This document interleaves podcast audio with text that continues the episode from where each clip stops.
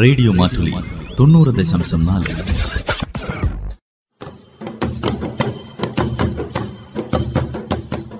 വയനാടൻ മൂപ്പന്റെ കൗതുകങ്ങൾ.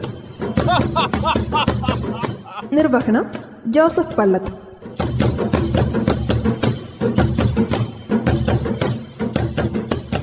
ആര ഉറാളെ കെട്ടിയവനു? ആ അവന് പൊക്കൻ തവള.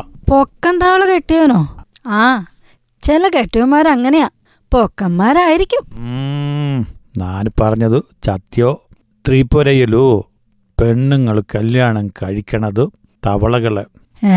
വെറുതെ എന്തെങ്കിലും പറയലോ മൂപ്പാ? നോണ പറയുന്നതിനൊക്കെ ഒരതിര് വേണം. എന്നാലും നീ കേക്കുമി മഴ പെയ്യാനായി പെണ്ണുങ്ങൾ കല്യാണം കഴിച്ചത് രണ്ട് തവളകളെ. ആചാരപ്രകാരം നടത്തിയ കല്യാണ? തന്നെ ഈ തവളകളെ കല്യാണം കഴിച്ചാലു മഴ ഭഗവാനായ ഇന്ദ്ര ഭഗവാനെ പ്രീതിപ്പെടുത്താൻ കഴിയൂന്ന്? ആ അപ്പൊ നല്ല മഴ കിട്ടുമെന്നാ അതെങ്ങനെയാ? അല്ല ഇതെങ്ങനെ ഈ കല്യാണം നടത്തിയ മൂപ്പ? പരമ്പരാഗതമായ രീതിയിൽ തവളകളെ വസ്ത്ര ധരിപ്പിച്ചിട്ടു രണ്ട് സ്ത്രീകളു അവരുടെ കൈ പിടിച്ചിട്ട് ചിന്തൂര അണിയിച്ച് മാല ചാർത്തി. ആ ഇത് ആദ്യമായിട്ട് നല്ല ഇന്ത്യയിൽ മഴ ലഭിക്കാൻ വേണ്ടിയിട്ട് തവളകളൊക്കെ തവളകളെ കെട്ടുന്നത് രണ്ടായിരത്തി പത്തൊമ്പതിൽ മധ്യപ്രദേശിൽ ഇങ്ങനെ കല്യാണം നടന്നിട്ടുണ്ട്. എന്നിട്ടോ? എന്നിട്ട് അവിടെ മഴ പെയ്തോ? അല്ല ഇപ്പോഴും ആ ബന്ധമൊക്കെ നിൽക്കുന്നുണ്ട്. അതിശക്തമായ മഴ ഉണ്ടായപ്പോ സംസ്ഥാനത്ത് നാശം വന്നപ്പോഴോ ഇവരുടെ കല്യാണമൊക്കെ ഒഴിവായി പോയിനി. വിവാഹം മോചനം നടത്തിക്കളഞ്ഞവരു നന്നായി. അല്ലെങ്കിലേ രാജൻ തന്നെ അങ്ങ് ഒലിച്ചു പോയേനെ.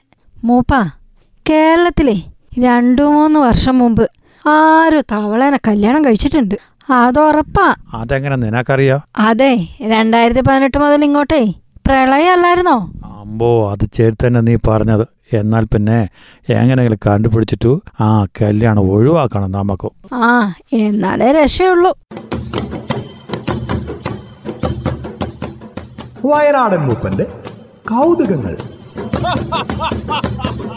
നിർവഹണം ജോസഫ് പള്ളത്ത്